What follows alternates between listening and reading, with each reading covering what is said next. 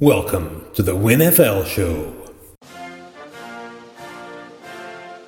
Welcome to the Outer Hebrides. This is the WinFL Show. I'm your host, Iain McKinnon, and I am joined this week by Jake McGee. How are you doing, Jake?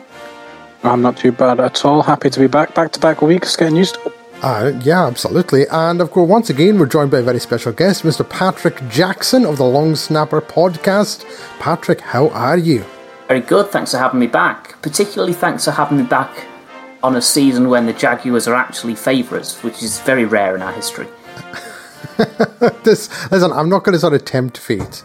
I, the next time they're favourites, we'll get you back on again. And I'll see you in 2035. Yeah.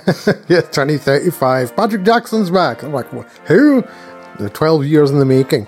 Um, yeah, I mean, you're talking about your Jacksonville Jaguars. Obviously, this week we are going to be having our AFC South deep dive. Uh, we've got to cover some news first, then, of course, we're going to finish with random stats. Gentlemen, we're not far away. We're not far away at all from pre season. You know, today's the 28th of June. We've just got the uh, five weeks, six weeks, sorry, six weeks, and then pre season kicks off. Six shows to go, and then people are kicking balls in earnest. So that's well, you know what I was doing last night? What were you doing last night, Jake? I was laying in bed at 1 a.m. like you do with your terrible sleep pattern, and I opened up the NFL Fantasy app and I did my first NFL draft. we are, we're not even in July, and my addiction has started. So, one of my most likely 30 drafts that I do, I've, I've done my first one. So, and I would not uh, tell anyone to do it because it was massively bugged. Uh, okay, fair enough. Uh, top tip there from Jake McGee don't do it just now. Wait. Wait. Yeah, wait. Uh, Patrick, do you do fantasy football? I'm assuming you do. I do do fantasy. You do the yeah. fantasy I've football. two dynasty drafts so far this summer, but it's uh, not getting going in earnest for another couple of months for the sensible leagues where you actually wait to find out the 53 man rosters before you draft. It's definitely the smart way to do it. Um, I think it would be. I think it would be. Yeah.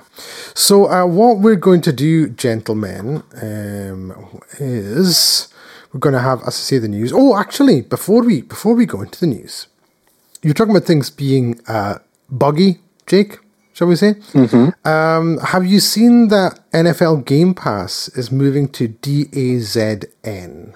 So yes, this, yeah. So DAZN um, is basically taking over NFL Game Pass. So I I wasn't actually aware. I must have. I don't know how I missed this. So out of the loop. Um, I was logging into Game Pass and it popped up saying it's moving to the DAZN. I think it said the first of August. Uh, it's going to this. Yep. Uh, so the app is changing. So anyone who has a Game Pass account, uh, from the 1st of August, you will need to have a DAZN account. You'll have to do that. Otherwise, Game Pass just will not work. So I'm hearing. Um, now, couple of things. First of all, uh, the pricing. So I saw the pricing come up and it says you can pay upfront £99 for the year for for Game Pass um, which is cheaper than last year because I think it was 140 or 150 but there's no you can't get what that the one they had which I think was called Game Pass Essential um, that does that's not going to exist anymore so you can't get the the cheap cheap one um, the other thing is I signed up for the DAZN just logged into it uh, because it's it says called sign- the zone you have to stop near what's it called zone. Da zone. D A da Z N zone. The zone. But Z N is not zone. That's Dazen. You're just you're you're, be, you're showing your age. Well, yeah. I am right. Generation X over here. This is what happens. Dazen, Daz, Daz, what? Dazone. Dazone. As in in the zone. Yeah, he's in the zone. Oh my goodness, that's awful. Who thought up the name of this? seriously? Someone who's not 45, I would guess. Oh. I'd just say if you want it pronounced like that, spell it like that. Well, exactly. Call it Dazone. Put D A Z O N E. Why, why does it need to be four letters? That's ridiculous. Don't you mock me, Jake McGee. And cool. Oh no, yeah, yeah, because yeah, okay, so I'm uncool, yeah, because because I read it as it is. Anyway, Dazone. So I signed up for it, right, and, and, and I think it didn't. None of last year's games are on. You can't watch the Super Bowl. And then I was like, oh, hang on a second. I went through the teams. None of last season's, none. There's no games. I was like, what's going on here? Now I'm assuming that they're going to be uploading last year's games to it. But why they're telling people to sign up for it now when it's not even ready? Because ah, when Game Pass first came out, it was fantastic. I mean, fantastic. You could watch all the archived footage, you could watch all the games, everything you wanted, and then they changed it from, I think, what they called the US version. Uh, we then got the NFL EU something company that owned Game Pass at this point. Um, this was about what three, four years ago. I forget when it was. I, I, might have that completely wrong. As I say, because of COVID, I say, oh, last year, five years ago. Um, I, so it goes, and they they changed it, and all of a sudden, half the stuff wasn't there anymore. Um, uh, looking at DAZN that I saw there the other day. Now, I've not been on it for a couple of days. Did this the other day, so they may have uploaded stuff. They may have changed it. Um, you couldn't even watch last year's Super Bowl. And I thought that is just wrong on every level. That you can't even watch the last game that was played in the NFL. So hopefully they'll be changing this. Um, we'll wait and see. I don't know why they changed it in the first place to the, to the, the EU one that they were using. It was terrible in comparison to the old version. Um, and now you've got this DAZN. That's oh Jake, that's stupid. That's I didn't name it. It is. That, say, Jake, that's stupid. I didn't name it. No, I know you didn't name it. yeah. It is. I'm anyway, trying to be the good guy here. You, are you trying to be the good guy here? Yeah, by calling me up an old man saying I'm uncool. Is that what you're doing here? No, I was just saying that people will call you an old man for saying D A Z, and I'm trying to, you know, make sure we're, you know, i have got your back. Fair enough. Listen, given that I mispronounce every other player's name in every single episode, I, I, I think mispronouncing something that has four letters in it then you know it's that's maybe that's doesn't make it better. Maybe it's only going to get better. Yes, that's what's happening. Anyway, gentlemen, let's move on, shall we? Let's move on to the news. Jake McGee, would you like to start us off and tell us what has been happening in and around the NFL this week? Yeah, like I said, we're getting a, a, little bit closer to the season. News has come out in drips and drabs. The Bills extend Sean McDermott and Brandon McBean, or Brandon Beane. Uh, together they are McBean. Uh, they are both tied through till 2027, which is good news for Buffalo. Um, staying in the, the AFC East, if you like. Tyreek Hill is in maybe legal trouble once again. You know, great player, maybe not such a, a great human being supposedly slapped or, or hit a a worker who I think was like 57, and Tyreek Hill's, you know, an athlete in the prime of his career. Picking a fight with a, an older gentleman is a, an interesting choice. So, good news for the Bills. Something to keep on the, the radar for the Dolphins because I uh, initially said it wasn't going to press charges, but now may press charges. And even if it doesn't, the NFL may still look into it. So, Probably not what Dolphins fans wanted to, to hear. No, and there's been rumblings about Tyreek Hill before.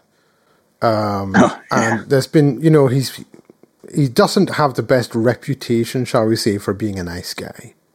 Let's let's put it like that. Um, if the NFL do decide to take action, obviously, possibly there could be some suspensions um, or fines going ahead. But uh, as we've seen in the past, it'll probably be a couple of games or something like that. Because you know, if you're going around beating up people, you only you only get suspended for a couple of games. That's fine. You know, it's not like betting, didn't bet on it. First. Not like betting on on cricket. you know, in the building or you get done for the entire year or something like that. Hey, Patrick, let's get your your thoughts on this. Um, the Tyreek Hill situation to start off with, and then we can talk about the Buffalo Bills there. But um, with Tyreek Hill, th- this has popped up before in the past. This has come up before mm. with Tyreek Hill. Um, what what do you make of the situation? Do you think the NFL might look at possibly putting in some suspensions? I mean, 31 teams would be delighted if they did because he's that sort of mercurial talent that you want to avoid having to deal with that if you can. That's part of the reason why he gets as much leeway as he does, I think, because he's that draw for the viewing figures. So the NFL, I think, will want to be as lenient as possible to uh, get their star players out on the field. It's uh, fair to say if he was like a third string special teamer, we probably wouldn't be seeing him for you know half a season. Yeah, I think uh, I agree with what Patrick's saying. There. As a Saints fan, and Alvin Kamara's had this his whole kind of case hanging over him for 18 months, and the NFL has just said we're going to wait and see. Um, we'll see what comes of it. And We still don't know. I think it's coming out later this year. Um, so like, again, if Alvin Kamara wasn't Alvin Kamara, the NFL may have suspended him beforehand and then wait to see. But the, the star players certainly do get uh, star treatment. Oh yeah, I think it, you, you're guaranteed preferential treatment depending on who you are and uh, who you are to the league. Uh, not even so much for your team, but to the league. And I think the the one notable exception of this, as we mentioned a few weeks ago, was Calvin Ridley. Calvin Ridley was a big, big star. Maybe not Tyreek Hill type star, but a big name. But it was like they were making an example of him. Um, didn't work very well, did, did it? Given this past off season, it, it didn't. It didn't. Well, that's what we said at the time. You know, we were like uh, after because they did make an example of him. This was not swept under the rug. They absolutely took him out and hung him out to dry. Uh, and then, but then it was the guy betting on college. I just I don't want to get into it. It was ridiculous. It was a ridiculous situation. The suspensions are ridiculous and you think, you know, what is going on in the NFL? Um, but the the the Tyreek Hill situation, obviously, not going to speculate about things that are. Uh, I don't want to say rumors, but you know, uh, he says, she says, whatever. I'm not going to get into. Obviously, once investigations have taken place, then that's different. We can then talk about it to our heart's content there. Uh, but maybe we should move on, Jake. Was any other news? Anything else happening? Well, talking of suspensions or people being out of the league, there was there's one gentleman who's currently without a job, uh, but that's not stopping him enjoying his, his one of his favourite hobbies. Big Carson Wentz uh, posting on his Instagram a picture of him basically sat or sat on or next to a beautiful big uh, brown bear or black bear um, that he had decided to, to kill for sport uh, posted to his personal Instagram, and also I think his he's got like a joint Instagram with his brother, or he's got something with his, his brother. It's Wentz Bros. Um, and obviously saying something along the lines of beautiful day, beautiful trip, and beautiful animal. Um, not beautiful enough not to, to kill, obviously, um, but it's obviously gone down with mixed feelings for the majority of us not big fans of it. Obviously, some people who enjoy that see nothing wrong with it. Um, but yeah, it was uh, it's certainly created some waves on the internet. I mean, yeah, Carson Wentz went from WFT to WTF. I mean, what what was he thinking? If you first of all, um, it's it's horrific. I I don't like it. Personally, I think it's uh, killing animals for sport should be banned worldwide. It just should. There should be a planet wide ban on it for sport. I think it's absolutely despicable. Um, and it should be a criminal offence to do that. Now, in saying that, some people are going to do it. Carson Wentz is a multimillionaire guy um, if you if you want to if that's how you get your kicks, don't post about it on social media. I mean, what did he think the reaction was? How dumb do you have to be to post that on social media and not expect a massive backlash? It's just, it's insanity. Carson Wentz is an idiot. He's an absolute idiot. Um, Patrick, what's your thoughts on this? What's your this moron? What do you reckon? I think my personal stance on it is the same as yours. In that I think we should have got beyond this as a hobby, as a species. But I think hunting culture is bigger in the states than it is over here. Um, you know, as with general gun culture, and uh, I know there's Jaguars players who like hunting, uh, which kind of disappointing me on a personal level, but their hobby is their hobby. Um, it strikes me that, you know, historically it would have been impressive to have being able to tackle a bear. These days, when you're doing it from a safe distance with a high powered rifle, it doesn't quite, you know, show you to be the big man that it yeah, used to historically. It, now it's just pathetic. You're right. I'm sorry to interrupt you there, Patrick. I do apologize, but you're right. If Carson Wentz had posted and saying, just got attacked by a bear, took him down with my bare hands. I would have no issues with that if he was defending himself and single handedly took down a bear with a karate chop or whatever. But shooting him from half a mile away with a with a with a gun, yeah, that's that's that's real sporting. That's not that's not sport. When people say, "Oh, it shouldn't be," it, it, well, it shouldn't be. It's some people think it is. It's not. And that's the thing. Like, I guess in terms of posting it, if you're surrounded by other people who like that stuff, you're not going to think, "Oh, well, people are going to think this is ridiculous and uh, poor state of humanity that I'm posting this in a fashion that suggests I've enjoyed it. But as soon as it gets out into the wider public, if you're not in the majority, that's the sort of backlash you'll get, and probably a good thing for the uh, future of humanity in my eyes. But that's a, a judgment. Well, the, the thing he tagged in with the Wentz Bros Outdoors, it's got its own Instagram page with 67.5k followers, outdoor enthusiasts, then a picture of a duck and deer, which I'm assuming means they, they kill them for, for fun. So this bear must have really, like you said, been a good kick for them. But I, I think I'm exactly the same as Niosa. Um, if you hand to hand combat, if you fight a bear and you win, fair play. Um, all for it, you know, because at least the bear's got a fighting chance. Um, but yeah, killing them from half a mile away, it's like, oh, wow, you're a big man. Yeah, yeah. You know? Look, look how look how tough Carson Wentz is.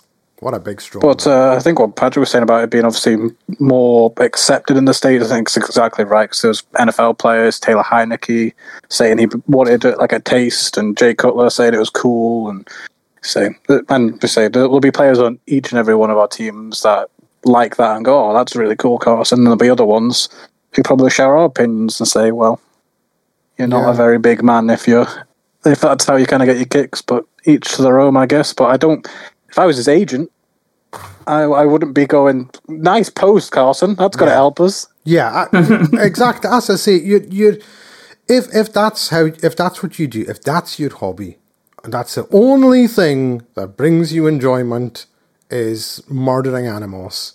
First of all, there's something wrong with you.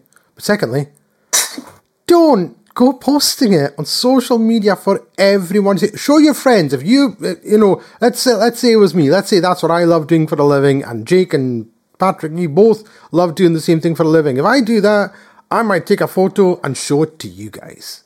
Look at that. Because we have a common interest. Know, I'm not going to go whacking it out on, on Facebook because I, you know, surely, surely Carson Wentz knows that this is a bad thing to be posting on Instagram? Well, clearly not, because he, he did it. So, you know, he's even more of an idiot than I thought he was. And that was, I didn't think that was possible. So, just goes to show you, uh, it takes all sorts, I suppose. Um, Jake, shall, shall, we, is there anything else? Can we move on from this? Just yeah, that's that, that is the news. Unless uh, Patrick wanted to say anything about the, the Bills, because obviously we kind of jumped over. Oh, that. we did. Unless you want to tidy anything up with the the McDermott and the the Beane extension from what we've seen over the last few seasons, it bodes well for the Bills. I wonder if they've taken a slight backward step this last off season, and uh, kind of hope so because we've got to play them next year, and they're obviously a, a playoff divisional rival, a, yeah, conference rival. Hopefully, when we get to that point. So, yeah, it'll be interesting to see where they go. Obviously, the uh, Diggs thing needs smoothing over because he's an integral part of that receiving group, which looks pretty threadbare apart from him. So yeah, we'll we'll see where they go with that. Yeah, there we go. So moving on, gentlemen, we are going into our next segment, which is of course the AFC South deep dive. Hence why Patrick is here joining us. Now, the AFC South last year, Jacksonville Jaguars nine and eight. Tennessee Titans, 7 and 10. Indianapolis Colts, 4 and 12. Houston Texans, 3 13. Oh, sorry, 4 12 and 1. Houston Texans 3 13 and 1. And we're going to start, of course, with the divisional champion, Jacksonville Jaguars. They made it into the postseason last year, as I'm sure we are all painfully aware. Um, they had one of the greatest comebacks in postseason history against the Chargers in that wildcard game. That was insane. What was it, 27 points down? Uh, ended up winning that yep. one, and then eventually succumbed to the eventual uh, Super Bowl champion Kansas City Chiefs in the divisional round in, in a close game, 27 20. I'm not going to talk too much about this. Um, Patrick, we'll put it to you first. You being a Jaguars man, what did you make of the team last year? What do you think of the off season? What are you looking for next season? Take it away. It's been a rare season of stability, Jacksonville, which has been nice. It's been nice to see other teams wanting our players and priding them away from us with higher wages. We lost Jawaan Taylor to the Chiefs, paid him a really big wedge, a wedge that was bigger than we would uh, shell out for him. I think we might regret that, losing a starting offensive lineman to uh, a playoff, a team that knocked you out of the playoffs last season doesn't feel like a smart bit of business, but I think we're steeling ourselves for the big Trevor Lawrence contract extension at the end of this season. Um, so we, will see where that goes. But compared to where we've been the majority of off seasons over the last 20 years, maybe, it's as positive as it's been. And uh, they focused very much on building that strong offense for Trevor Lawrence. All of the first two days worth of picks in the draft were uh, offensive players. Calvin Ridley, we've mentioned already, not technically a free agent signing because he was picked up in a trade during the season and that, but his first game hasn't happened yet, so he basically counts as a new signing. They picked up D'Ernest Johnson as well to bump up the running back room still further, which I think is a, a sneaky underrated pickup given how well he did for the Browns in the small number of opportunities he got there.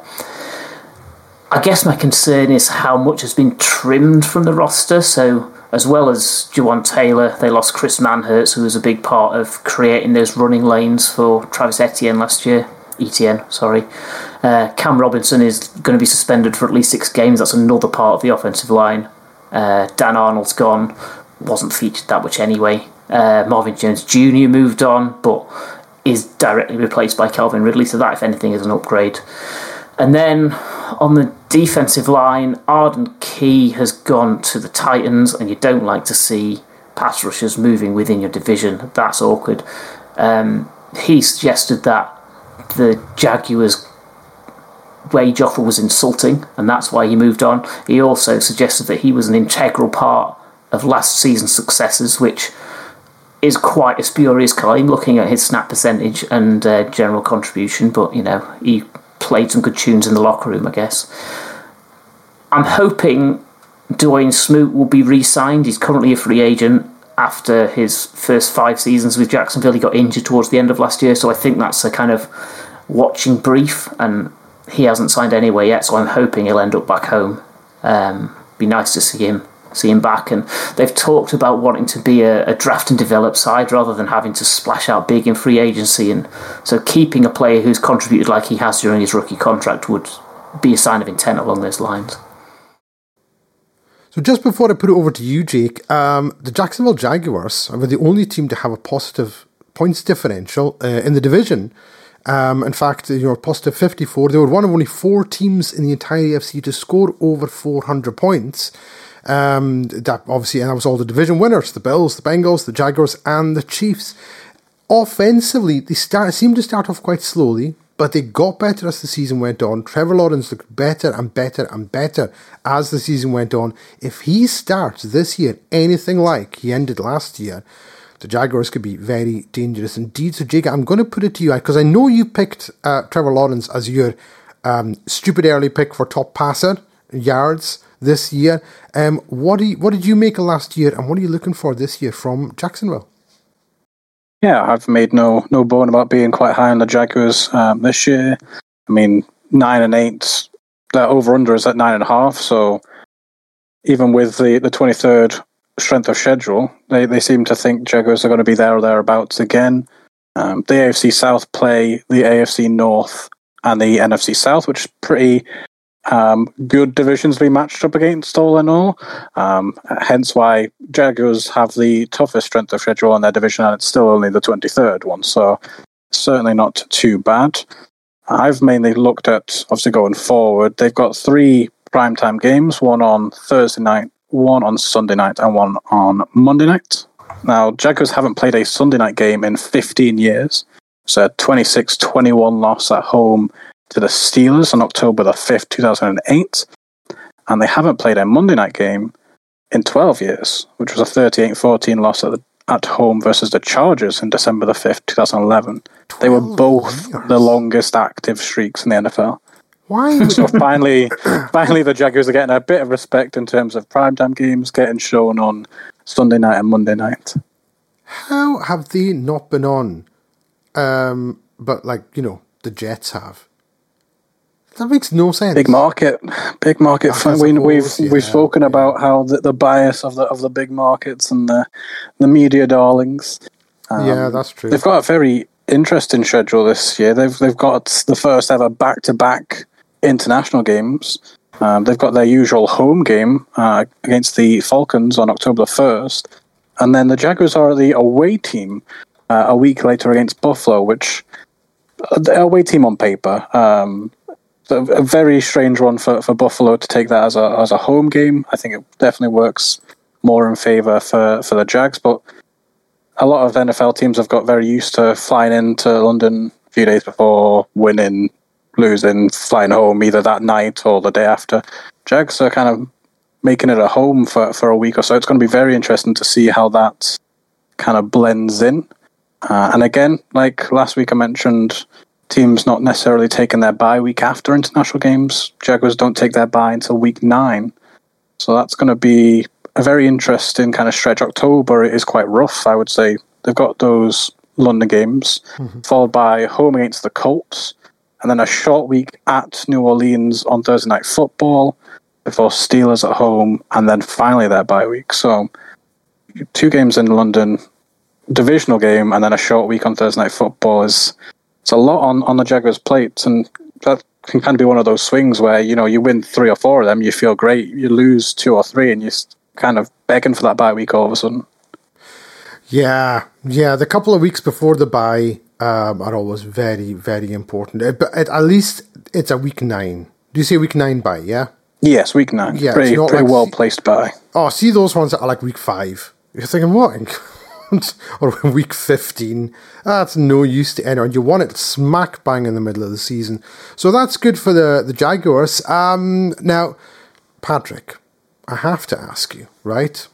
So, obviously, two years ago, the Urban Meyer failed experiment. it, it was a disaster. We all we all know it was a disaster. We all watched it unfold in front of our eyes, and the team just imploded. It was awful. But the jump for Trevor Lawrence from that year to last year was absolutely astronomical. Was there a point during that first year, though, where you thought, have we made a huge mistake drafting this guy? Or, you know, because even at the beginning of last year, he didn't look great. Or not so much a mistake, that because everyone knew he was going to go first overall, sorry. Um, were you worried at any point that he might not turn out to be the guy everybody thought and hoped he was going to be. He had a very difficult rookie season, and at times he seemed like the most mature person in the room. Certainly more mature than his head coach of many years and national championships and all that good stuff. He was coming out in the media and doing all the hard stuff that you don't want your rookie quarterback to be having to handle and doing it as well as could possibly be done under the circumstances. So I never lost faith in thinking he'll fulfill his potential long term. There were some frustrations last season. You know, we saw similar red zone interceptions in multiple games in the first quarter of the season. The performance against the Broncos in London was very disappointing.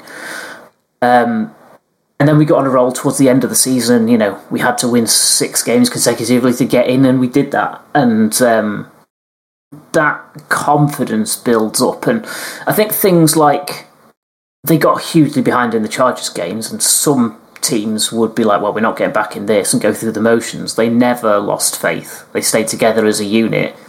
You didn't see the defense giving up on the offense. You can see from the kind of mic'd up behind the scenes footage, them saying, "We got your back. Just go out there and play. Don't worry about it. Just go out there and play." And they kept the faith and got us over the line. And I think the offense is only stronger now. I also think it's going to need to be because we didn't make much improvement in the pass rush and we didn't make much improvement in that covering slot receivers. So we're going to have to score big to uh, to stay atop the division. But we're favourites for the division for the first time, probably since maybe like 2018 defense that they kept together. But extended balls, and we all know how that ended up. So, uh, yeah, it's it's a rare one to be going into a season confident and thinking this division is ours for the taking. Well, there's never a better time to winning it because two of the teams are under new head coaches with rookie quarterbacks, and the Titans have hamstrung themselves with a massive contact, contract for a mediocre quarterback. So you can clearly see they're in trying to engineer a rebuild without throwing in all the chips and starting again. So yeah, th- th- there's not a better chance to win a division than we've had in the last twenty years or so. And that was a lovely segue into our next team, which is, of course, the Tennessee Titans. Now, they finished off the season 7 and 10, as we'd already mentioned, and their points differential was minus 61. Um, still the second best in the division. Um, they didn't have a great season last year, the Tennessee Titans, for various, various reasons. But some of the games they lost, they looked absolutely incompetent. Just like they, they couldn't get anything done. And others, they kept it really close. But then, end of the season, I mean, they, they finished the season with seven straight losses and and we all know that basically the opposite of what the Jaguars did. You know, yep. they they started off not great yet. They started off with two losses, but they then won five on the bounce.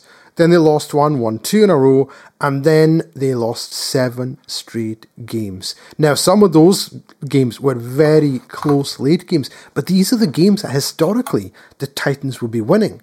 They weren't winning these games at all, and some of it obviously has to do with injuries. But I think we all have to look at the quarterback play for this team now. You already mentioned this massive contract that they've got. Um, they've also got the young fella in now whose name I've already forgotten, so I'll put it over to Jake because I'm sure Levis. I'm sure Jake. well, yeah, they've now drafted two quarterbacks in two years. Is that right? Mm-hmm, yeah. Mm-hmm. Uh, um, Jake Malik I, Willis last year. That's right, Malik Willis, and then Will Levis. So, Jake, I'll put it to you first. What do you make of the Tennessee Titans? What can they do to turn this around? Can they turn this around? What do you think? I think when I was looking at the Tennessee Titans, what a fascinating kind of revelation I found. They were the number one run defense last year. That's pretty impressive, but they were the number 32 in passing yards allowed. So that's, I mean, talk about basically a bipolar defense. You can stop the run, but you just throw the ball and you're you're just exposed. So I'm sure that is going to be certainly an off-season um, point of interest. They will face four quarterbacks that finished among the top ten in passing yards. So I really hope for their sakes they have addressed it. Bringing in Sean Bunting probably isn't enough. Obviously, Patrick mentioned Arden Key coming along and Andre Dillard. They did lose a few players: uh, Nick Davis, Demarcus Walker, Robert Woods, David Long, Taylor Lewan, who's still unsigned. That's another one of those kind of big contracts that they're basically trying to get rid of. Like Patrick said, in, couldn't really agree more. It's like we're hitting the rebuild, but we're also trying to be competitive because realistically, our division is, you know, they have a chance. As you mentioned with the, the Colts and the Texans that we'll talk about later, you know, when you've got a team that wins three games or a team that wins four games that you play twice a year, you still think, okay, we've got half a chance. They only have two primetime games, one Monday night and one Thursday night. That's their lowest amount since 2019. So again, kind of showing the, the decline the Titans are on and, and where they're kind of at at the moment. They have the favourable nine home games, but week six against the Ravens in London is classified as a home game. So nine yeah. home games, but only eight actually in Tennessee. So you don't necessarily feel the the benefit that other teams feel with that. they they do take their bye after international. They take their week seven bye, and my question really would be, when do we see Will Levis? Because the Malik Willis experiment did not last long. They are reportedly not very happy with him, um, and that was kind of shown when they drafted Will Levis number thirty-two, even though it was in the, the second round. Um, the interesting stat I mentioned week seven bye. Do we see Will Levis after that? The Titans are five and zero coming off a bye since Vrabel took over in 2018, and that game this year would be against Atlanta at home. So maybe looking six and zero. Oh, could that be Will Levis? Yeah, I mean, so Malik Willis last year started three games. He went one and two, didn't throw a touchdown through three picks. Yeah, Uninspiring. I mean, yeah, you're like, that's but you know he's he's a rookie quarterback. I, I get that. Joshua Dobbs, uh, he went on 2 as a starter, two touchdowns, two picks. Ryan Tannehill is just the most vanilla quarterback in the entire league. The the Titans are arguably the most boring franchise in the entire NFL. Nothing. I mean, they, they really are. With the obvious exception of Derrick Henry breaking off a run and stiff arming a cornerback there's nothing to watch. There's nothing gets you excited about watching this team. At least with some of the other teams who you would say are definitely worse. Generally, there's some form of entertainment value there. But with the Titans, there's nothing at all to get excited about with this team. And as you said, so first round draft pick last year, quarterback. First round draft pick this year, quarterback. Ryan no. Tannehill, massive contract. I, I don't know when this contract ends for Ryan Tannehill or, you know, how long's left in it. Um, I'll put it to you, Patrick. What do the Titans have to look forward to? Because if the, the Willis thing, as Jake said, did not work last year. If Levis comes in, let's say he comes in middle of the season, week eight, week nine. If this doesn't work, what do they do then? They're clearly just trying to ship Tannehill. Nobody will, will take him, especially with that contract. What, what do you think, Patrick? Do you have a you you you'll know more about this team than than I do. I'm just talking yeah, uh, from what I've seen. Um, which as I say, just Willis was, Willis was a third rounder, so he's a bit of a flyer. They were hoping for better than they got, but he didn't look as good as Josh Dobbs last season. I think every quarterback in that team struggled because their offensive line play was poor, which is why Tannehill got injured in the first place. I don't think Tannehill's bad, as you say. He's vanilla. He's middle of the road. The problem is He's got the second highest cap hit of any quarterback in the league next season at 36 mil. It's only 3.3 million behind Mahomes.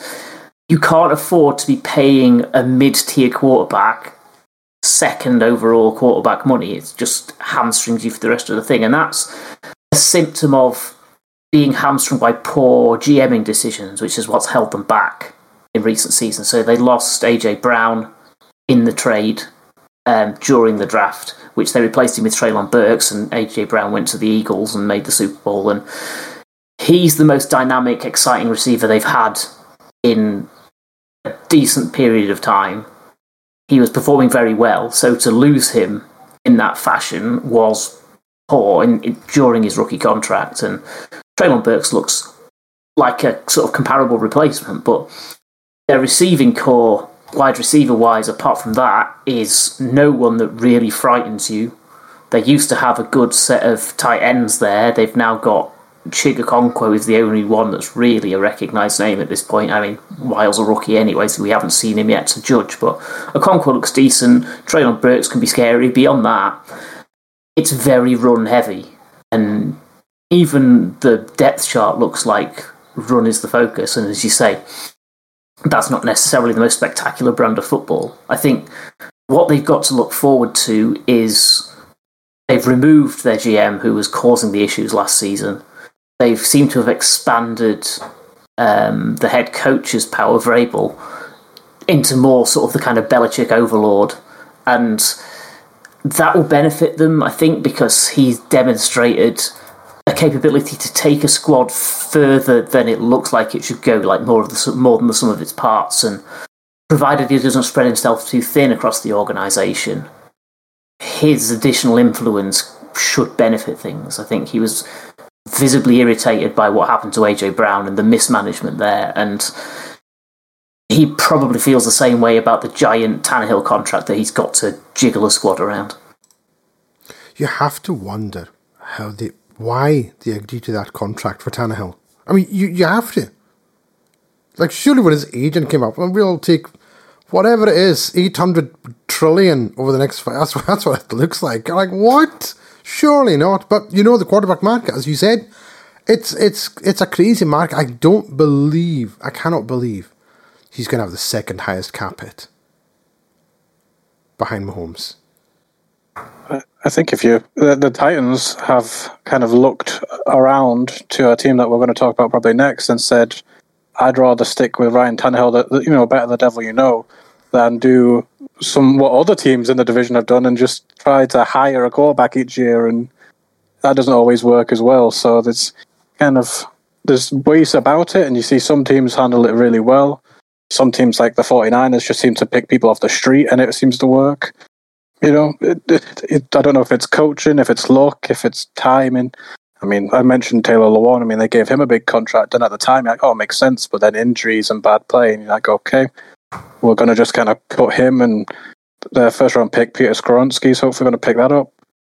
What happens with Derek Kent? You know, if you do just say by week seven, by they're one and six, do they just completely blow it up and trade Derrick Henry?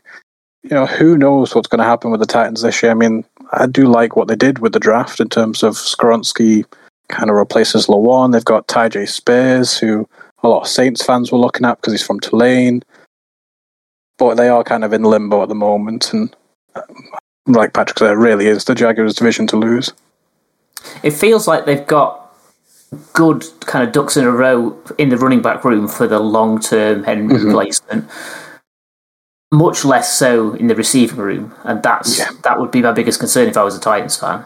Um, I think it bodes well for Levis that Tannehill is still there and he's not expected to start immediately because we've seen that have really detrimental impacts on quarterbacks' careers.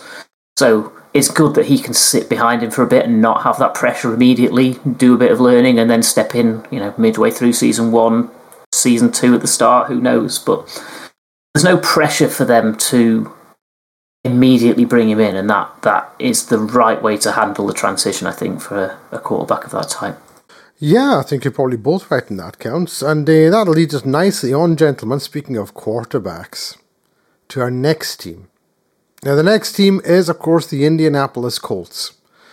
They finished with a uh, record of 4 12 and 1. They had a points differential of minus 138. The worst. the worst in the entire NFL, minus 138. And you just think that is absolutely awful. And the reason you think that is because it is absolutely awful. Teams were scoring on them like it was nobody's business. The, I mean, the Dallas Cowboys dropped 54 points on this team. 54. I mean, that doesn't tell you everything you need to know I don't know what does. And at the same time, they weren't scoring. They got shut out in week two. They only managed three points in week nine. They managed three points in week 16. You know, they scored uh, just 10 points a couple of times in the season. They're really bad. They, they were so bad last year. And I, I didn't think they would be because, as you said, Jake, so they went from, uh, right, I'm going to get this wrong now. So they went from Andrew Luck uh, mm-hmm. in 2019. is that that's not right is it 2018 18 20, i think 2018 and then they brought in somebody who i can't remember and then you know they brought in they had uh, philip rivers and they had carson wentz and they had matt ryan and they've had all these guys for one year it it hasn't worked it's it's just not worked so this year they drafted a guy. Jake will put it to you first. The Indianapolis Colts did draft a quarterback. Is he going to be the answer to the terrible, terrible quarterback play that has plagued this franchise since Andrew Luck left? This is a, another team kind of struggling with identity, and the way I see it, everyone mocks Jerry Jones, but Jim Irsay seems like his cousin in terms of meddling with his kind of team and kind of getting maybe too involved. Um, they've brought in uh, Shane Steichen from the Eagles, who's obviously worked with Jalen Hurts. They've brought him in, basically let him pick his quarterback. He's got Anthony Richardson, who's got kind of all the intangibles and assets that could make him a Jalen Hurts type of player. And, and rather than this kind of plug in and play hire and hope, they're clearly trying to build something with a new head coach, a new idea, uh, a new quarterback. Whether it works or not is is another thing. But it feels like at least they're trying to have an identity rather than just hoping to kind of continue like okay we've got a half decent defense we'll just plug in a, quarterback and it'll work. Well it clearly clearly hasn't. Um, I struggled with the Colts really was there's a, a, very kind of wayward team and a, kind of a circus last year. They've got nine home games like so well, that's that's good news. They've technically only really got seven away games because they've got the, the neutral game uh, against the Patriots in Frankfurt um, this is another team, kind of like I think it was the Browns last week. I was saying we will know very early what we're getting with the Colts. Uh, they've got four divisional games in their first six, including the Jaguars week one and week six. Good news, Patrick. The Colts have not won in week one since 2013, so congratulations on going 1 and 0. Um, the Colts do take their bye after their international one. That's a week 11 bye, so it's a pretty good bye to have. Um, they have zero primetime games, which, you know, shocking. I'm, I'm sure we were all expecting to see the Colts on Sunday Night Football with this team. The the problem I have is, like say, Anthony Richardson, Shane Steichen, they kind of come in and, and be like the Philadelphia Eagles and change this offense, but they were number 32 in deep ball rates, number 30 in play action, and 29th in the red zone um, touchdown rate. So not great numbers that you want to, you know, as a rookie quarterback, we've mentioned before, very few times is it great for a rookie quarterback because you're going to a really bad team if you're picked in the top kind of three or four. So he isn't inheriting a particular fantastic offense. Uh, Jonathan Taylor missed six games, uh, went from 18 touchdowns to four. Uh, he almost had as many fumbles as touchdowns, which is not what you want from your number one fantasy running back last year. Uh, anyone who had the number one pick cried uh, after seeing Jonathan Taylor just bomb out.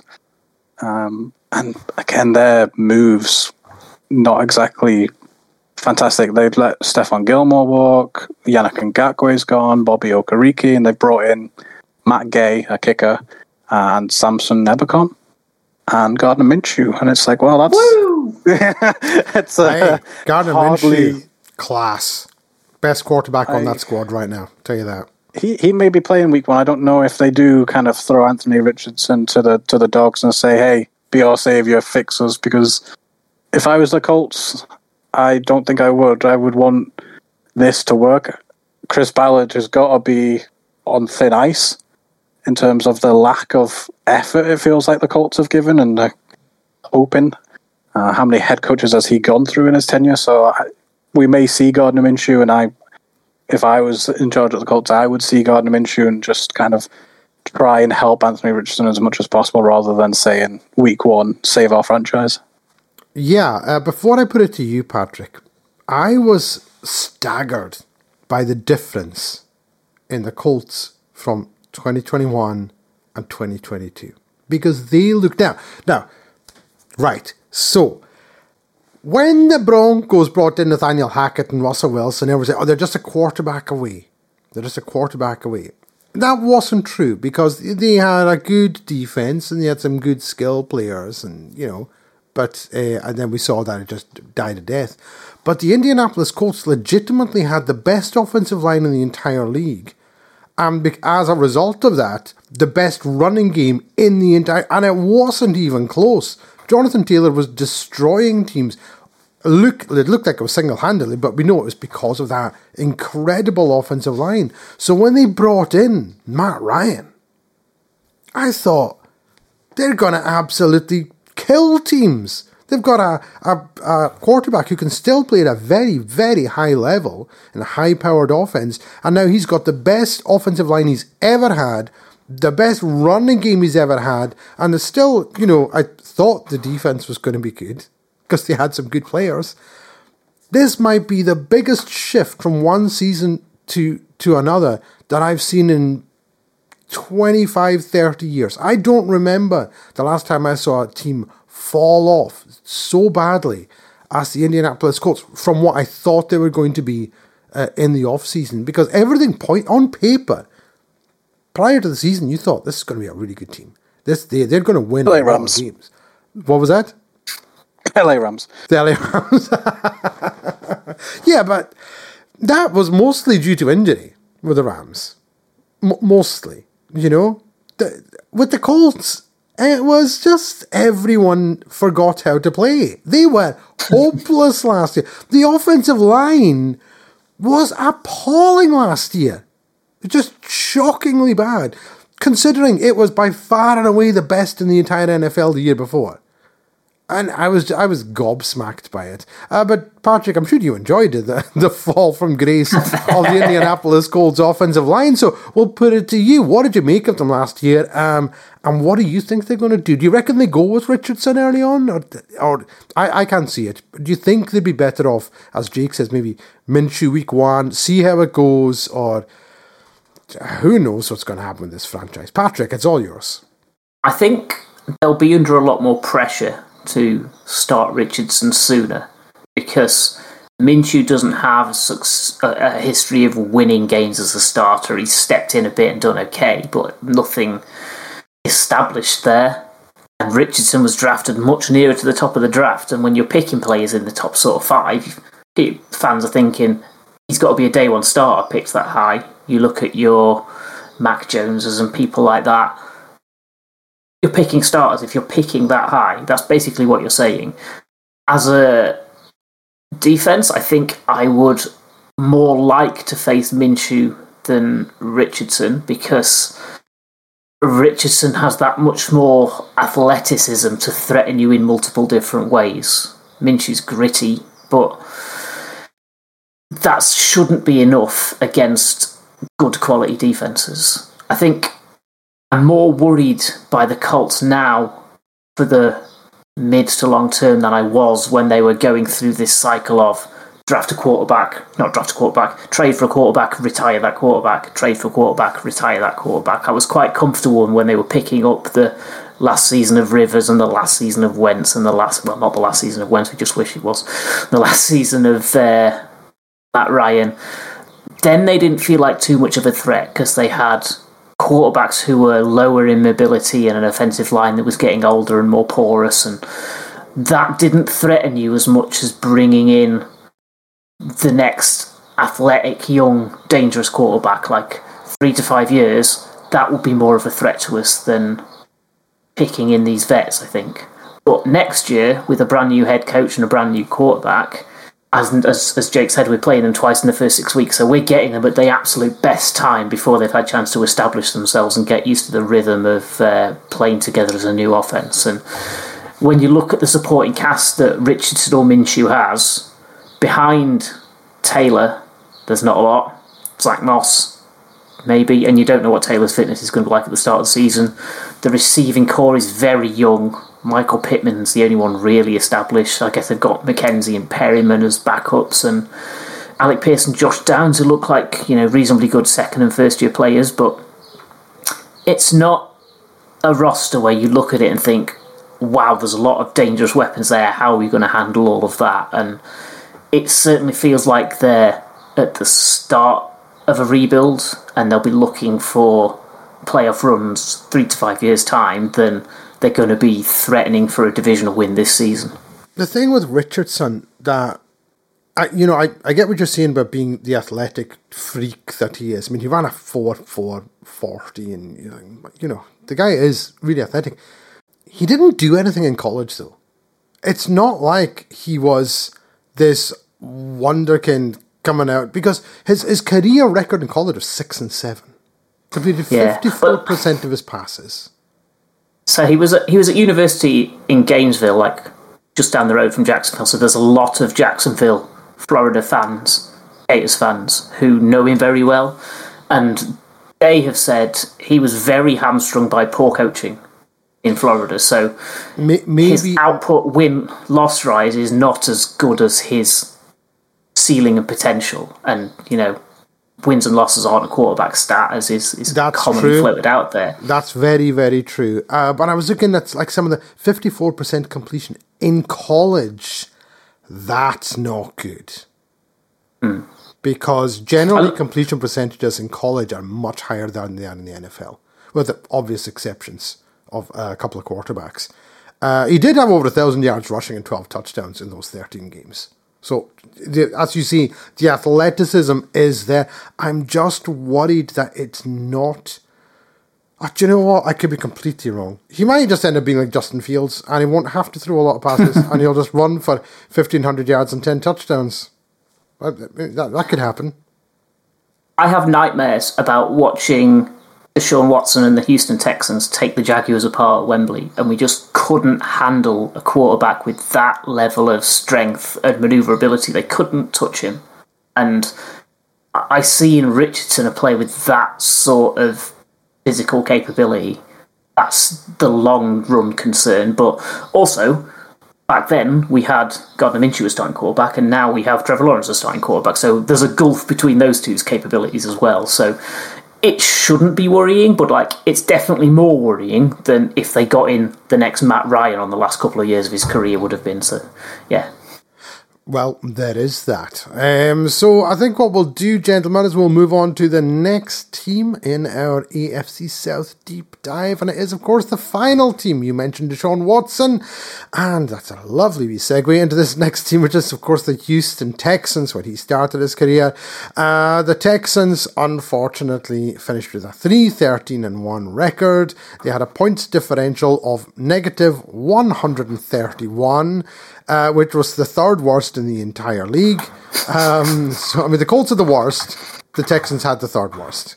Um, both, interestingly, both teams, the Colts and the Texans, scored exactly 289 points last year. That's a pub quiz for, you know, later down the line.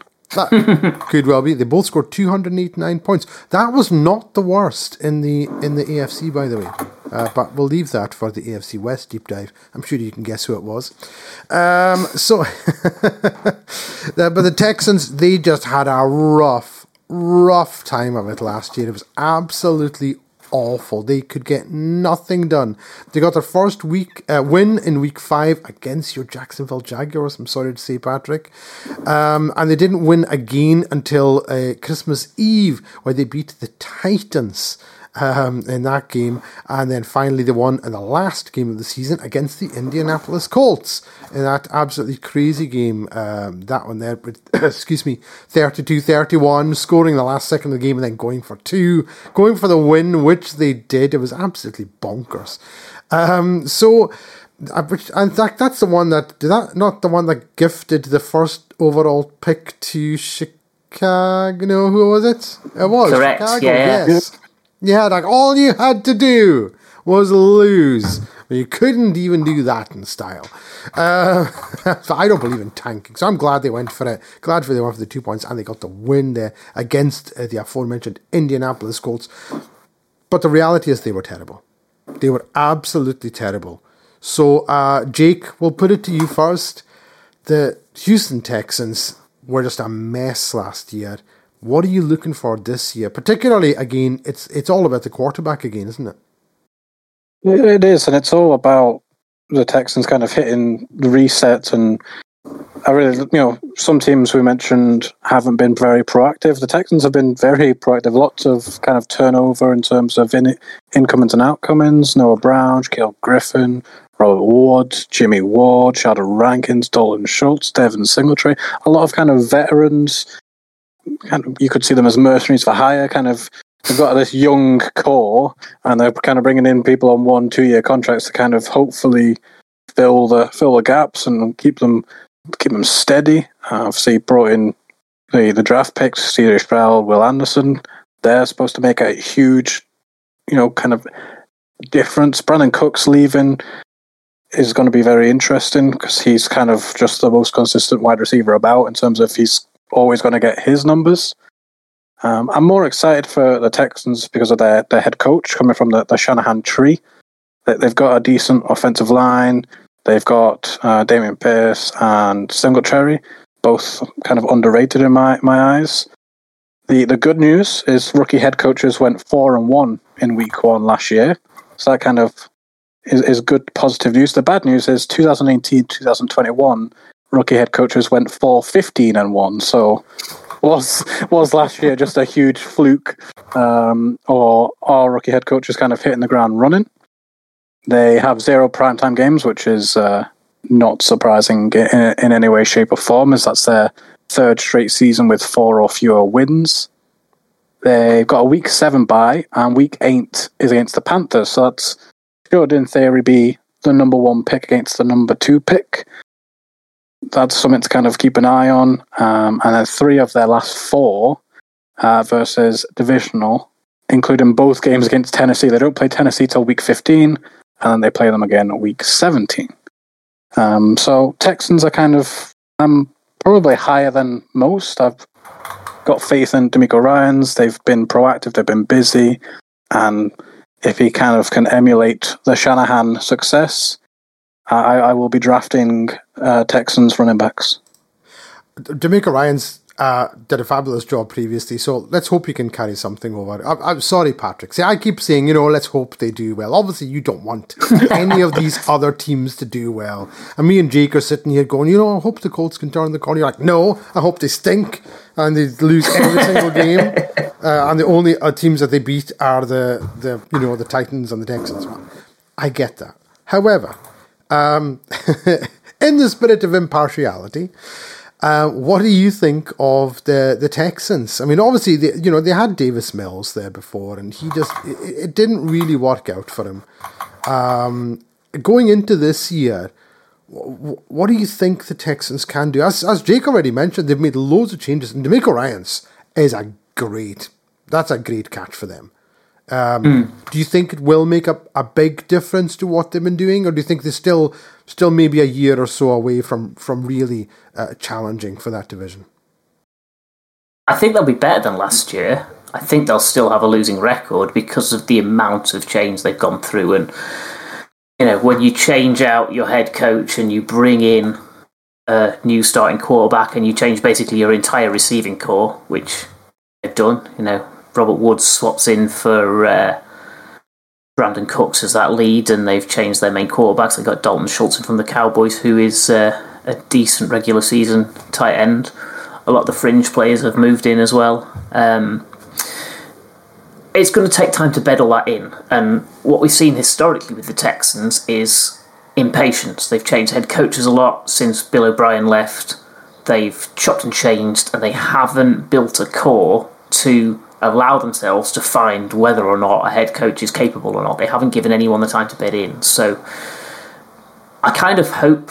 Well, no, I, I, I fear that what they've done is found the right foundation this time, and within a few years, we might end up with four competent looking football teams in the AFC South, which has been a very large rarity since uh, the Jaguars were formed and the division started up. So it's uh, yeah, it's an interesting one to watch, but I don't fear them this season. Do you think that the the reason that they've not been giving coaches a chance is a hangover from Bill O'Brien?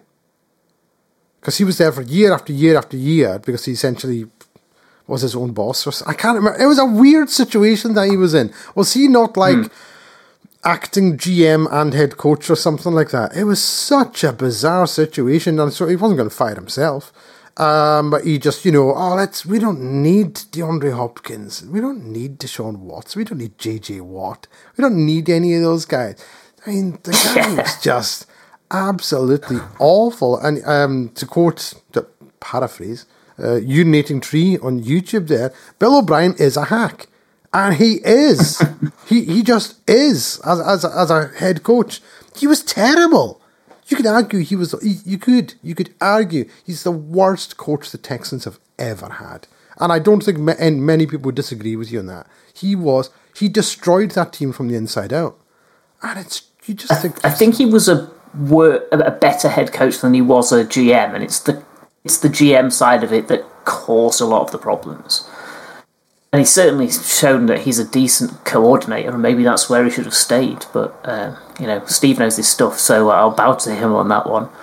They've been very ballsy this draft. You know, trading up for Will Anderson was the move of a team who thinks they're nearly there. Certainly closer to there than I would have put them, and they've mortgaged a bit of their future to make that move. However much you love Will Anderson, you've got to know that your chances of making a postseason with a new head coach and a rookie quarterback are very low historically, and you'd think you'd be trying to build longer term rather than splash a lot of chips in for one key piece. But we'll see how that goes. You know, it's uh, pass rush is increasingly important in the modern game, so you can see why clubs are really reaching for those guys a lot at the top mm. of the hmm. draft.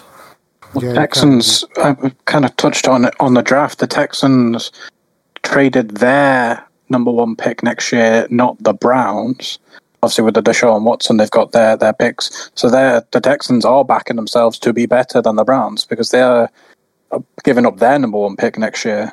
So oh. if if they were kind of expecting to have another three four win season, you think they'd offer the, the Browns first year? They'll probably be mm. better than us. We'll we'll keep our own. They're saying, like Patrick says, mm, we're not too far away. We'll back ourselves. We'll give off our first round pick the, the the query is Will Anderson's come from a three four defense and the Texans run a four three, so they are really relying on his just natural athleticism and big playability to kind of pick up this new system. And I'm really kind of big on the Texans, and you'll see when you ask me for the predictions just how big I am on the Texans. But Jimmy Ward's come in and he's already a captain on the team. Um, he's apparently really lighting up and given them rave reviews. Sheldon Rankins has kind of been a a, a, literal mercenary, kind of a man for hire, but for multiple different teams since leaving the Saints, and, and always does a job. So they are kind of using them as stopgaps, and I think I think Patrick's nailed it really in terms of they think they're better than a lot of people outside think they are, and they're obviously hoping to kind of maybe sneak into the playoffs or challenge the Jaguars, whereas their over under is set at five and a half. So Las Vegas does not rate them the same. I'm I'm quite intrigued about the Texans to see what they're going to be because you know as you both they've made so many changes. It's, I guess a completely different team from last year, um, and it looks like it's going to be a completely different culture as well. So we'll see what happens with the Texas uh, Texans.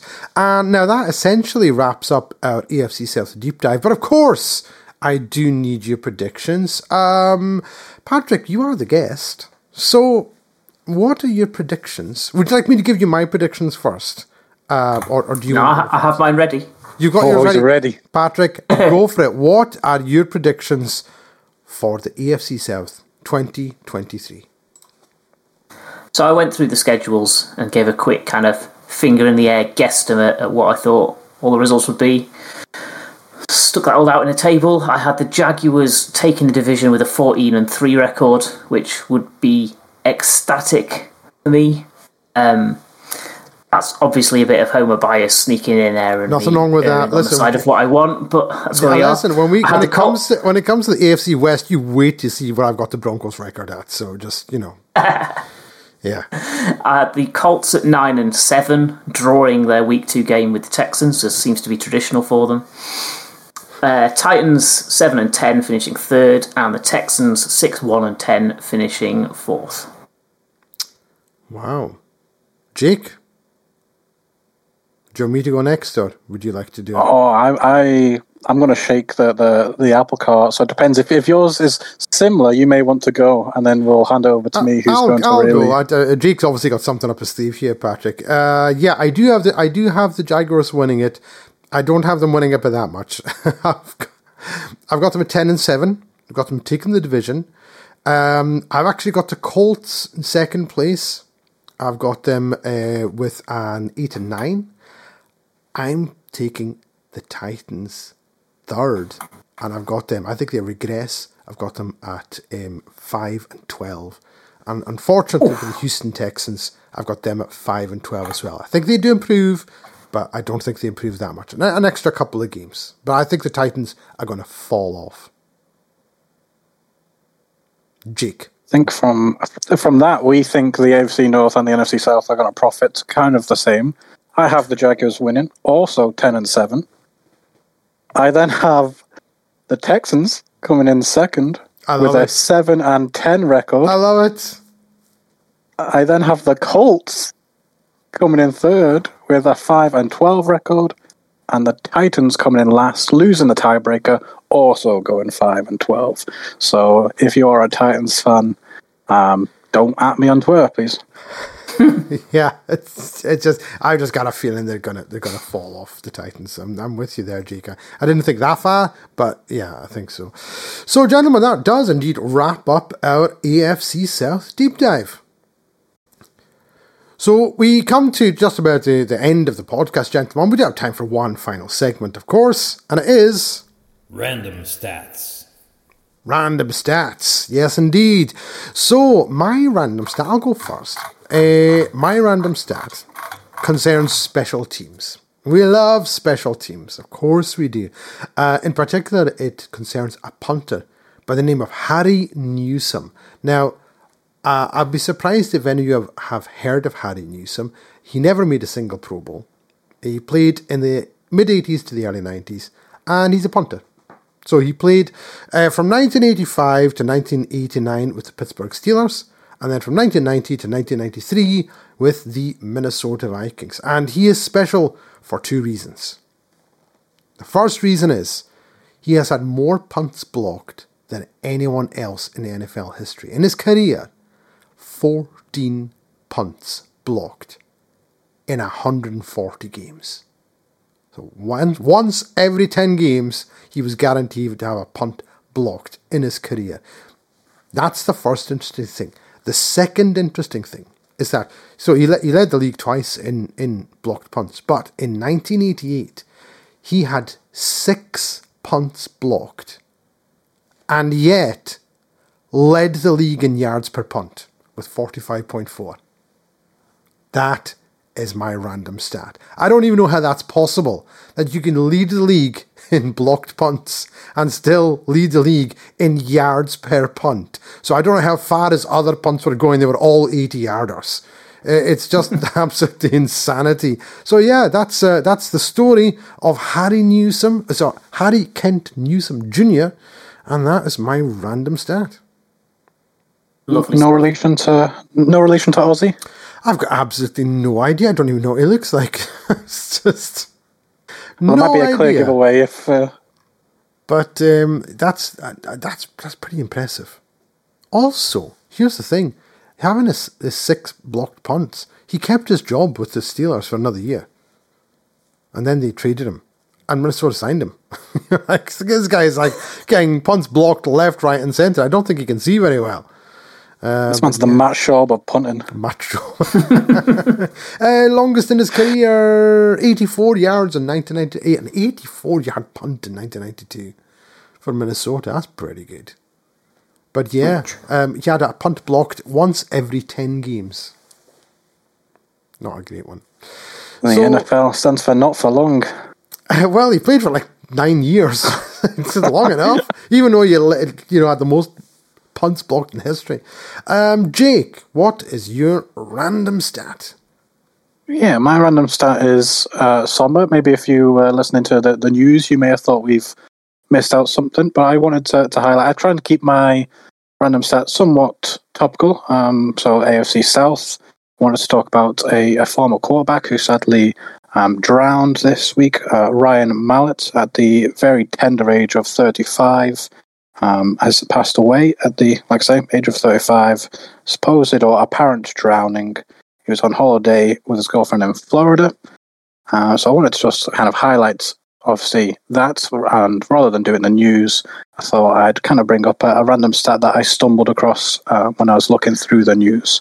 So Mallett, who played for the Patriots, he was a third round pick in the 2011 draft. He was Brady's backup for, for two years.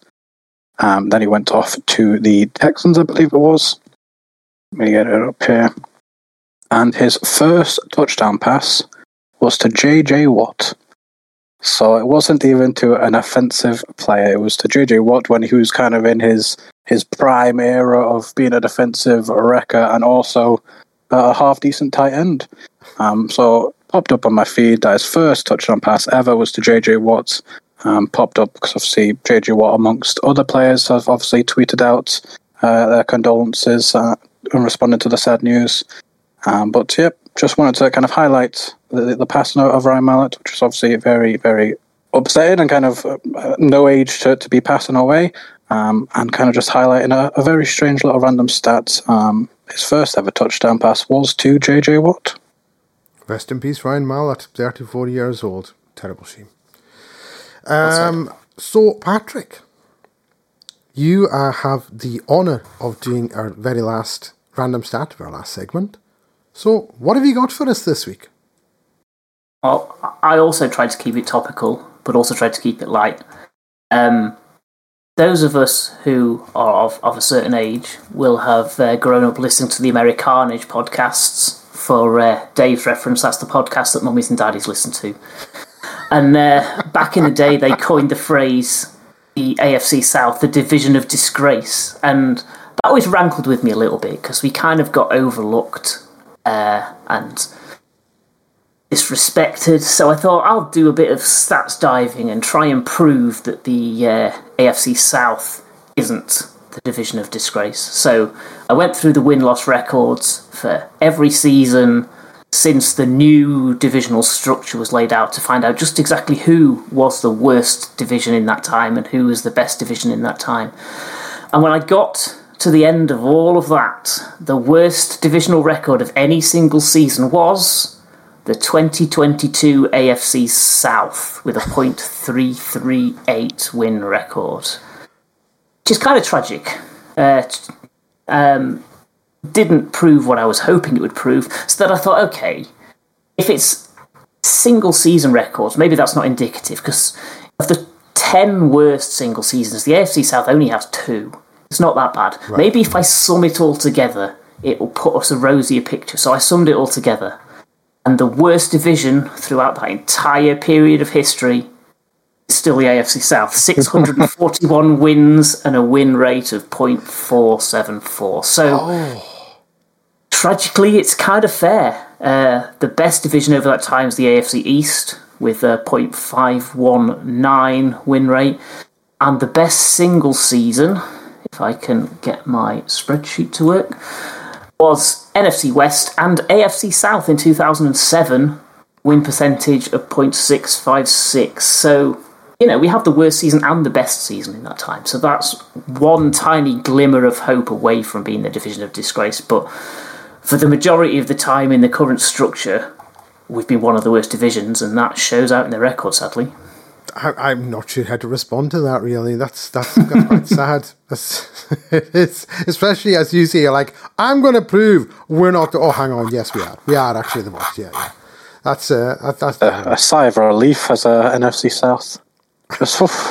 It's not well, us. Do you know what? Couldn't be us. Uh, unfortunately, Jake, maybe another ten years from now, folk will be looking at NFC South and going, "Ah, they were just terrible. They were just terrible." Hopefully not. Hopefully not. Um, because you know, for years people have been saying the NFC least. You know, it's like someone has to win that division. Someone's got to go through. Now with the Philadelphia Eagles obviously being a, a, a pretty good team, or at least in the past couple of years, pretty good team, uh, that should hopefully be uh, knocked on the head. But um, poor old AFC South, you you get a, a, a hard rap sometimes, don't you? I mean, what we've seen is the Jags and the Texans have spent years and years being completely dysfunctional, and that's absolutely scuppered it. And as you say, the Titans and the Colts, fairly boring, consistent. You know, they're not going to do anything stunningly exciting, but they should go like 9 and 7, 10 and 6, and that's enough to win a weak division. You don't need to be flying out 16 and 1, and that's the sort of thing that really elevates your uh, win percentages. Yeah, Yep. That's that saved the NFC South because we kind of take it in turns. We have the Saints do good for like two or three years, and the Falcons have like two or three years, and the Panthers had a couple of years. Then it was like Tom Brady said, we all just take turns winning the division, really. yeah, the NFC South and the NFC East are both above 500. Woohoo. Unlike the NFC North and the NFC West. There we go. The NFC West are. Mm-hmm. They're not above 500. Well, the Rams have only been good for about two years. Wow. And it's not the most recent one. But I thought, you know, because like Seattle Seahawks were consistent for about a decade. And in that time, the 49ers were pretty good. They had some really bad seasons, but they were pretty good. I, I just didn't think they were that bad. Under 500. I'm, I'm the 49ers didn't get Nick Bosa by accident. No, that's true. That's true. And the Cardinals, you know. Oh well, actually, I forgot about the. Cardinals. If there is any Cardinals fans, which there isn't, uh, if there is, they really don't like me. I dunk on them every week. I I actually forgot about the Cardinals. There you go. Again, once again, I forget a team exists and what division they play in. My goodness, every week. See, that's not hurtful. At least I'm just mean to them. You just forget about them. Uh, to me, that would hurt me more. it's like I can never remember what divisions they are. Do you know what it is? Right? It's because. They, you know, as, as Patrick said, you know, they changed the divisions. The, the Cardinals used to play in the NFC East and then they moved them to the West. And it really annoys me. Like the Colts used to be in the AFC East, and now they're in the AFC South. And it annoys me. I don't know. I don't have this problem, you see, as a, as a younger gentleman. Yeah. Since I followed it, it's pretty much always been the same, so. It's, it's, far easier for me to keep track of it. And my team's been pretty okay. It's only really, you know, we just. It, my, my team's normally really okay till it gets to about December, and then we'd think, hmm, how can we lose this year? So it's not not been too volatile. Not been too volatile. Uh, do you know? Do you know something, Jake? I was um, I had NFL Network on today. I was watching the NFL Network, and they were re-showing the NFC playoffs between the Rams and the Saints. Oh, great! Thanks, thanks for bringing that up. And well, Patrick, let's set us up with a nice random stat, a humorous random no, stat, and you're going to send me off crying. I'm not trying to. Bring, I'm not trying to bring you down, right? I'm just saying it was on. When I turned on the telly, that was on. Ah, and it was. You turned it off? It was mid fourth quarter. So I did watch to the end. And, do you know. You've even, assault. No, listen, even after. How many years has that been now? Six years. 2017, six years. Six years, right?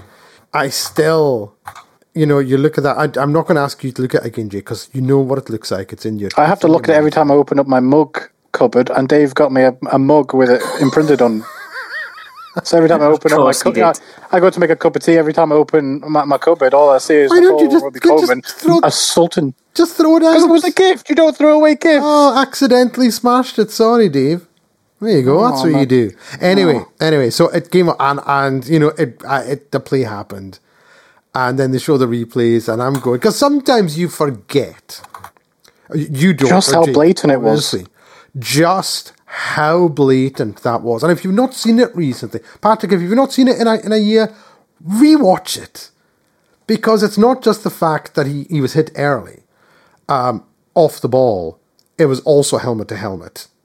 like, you know, at the very least, this is helmet to helmet, regardless of whether or not it's passing interference. Should have been a first down. Saints should have been able to run out the clock, kick field goal, win the game. They didn't. Rams ended up going uh, it was it was it was awful. It was abs- it was absolutely awful. That may be the worst refereeing call I've ever seen. It's right up there. It's right up there. You can remove maybe. A conspiracy man. It's a conspiracy man. Uh, do you know what? You could be right because I was thinking. I guess what you've got Sean Payton, so now it's your problem. I, I was I was thinking about the um, what there's a name for the play the fail Mary, Seahawks, Packers. Uh, yeah. But that was the the. Oh, was that the, Rodgers to Rodgers? Um, it was Rogers to whoever it was, but they ruled it an interception instead of a touchdown. Is that right? No, sorry, it was Russell to someone, but it was intercepted by the Packers, and they ruled it a touchdown, even though the pass was intercepted. But it was the backup uh, officials. Do you remember that? Like 20, uh, yes. 28, I want to say 2018, beginning of 2018. I might have the year wrong. Um, and he throws the pass, and it's like a, a 50 50 jump ball, but the defender comes down with the ball. he's, he's got it. And the, the Seattle guy is trying to get it, and one of the officials runs up and calls timeout, and the other one runs up and calls touchdown. So they have a discussion, and then they're like, uh, touchdown? And then like, hey, Seattle wins the game. You're like, well, first you can't all, just guess. Yeah, first of all, it was an interception. like he didn't have the ball, so I don't know how you can call that a touchdown. Secondly, as I say, the two officials, one's calling timeout, the other one's signaling a touchdown. Replay shows it's an interception. Everyone knew an interception. He the the defender has the ball, but they called it touchdown. in Seattle won. Do you remember how I was saying how much I hate the Seattle Seahawks? Things like that. Things like that. Calls like that that constantly went their way for a decade. Anyway, not the point. Not the point. Uh, sorry, Jake. I, I, didn't mean to bring up. What was the point of that, other than just to upset me? It, no, it's it's a fact that I, I was reminded of it. Uh, I just sort of reminded myself of it, and then it was like just how blatant it was. Um, I I think you're right, Jake. I think it is the worst of it.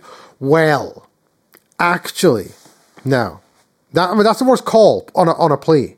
However, many years ago, the Cleveland Browns were playing, I'm going to say it was the Jacksonville Jaguars. In fact, I think it was. Oh, I know what you're talking about. And um, the Jaguars had the ball. Patrick, am I right? They had the ball and they're driving.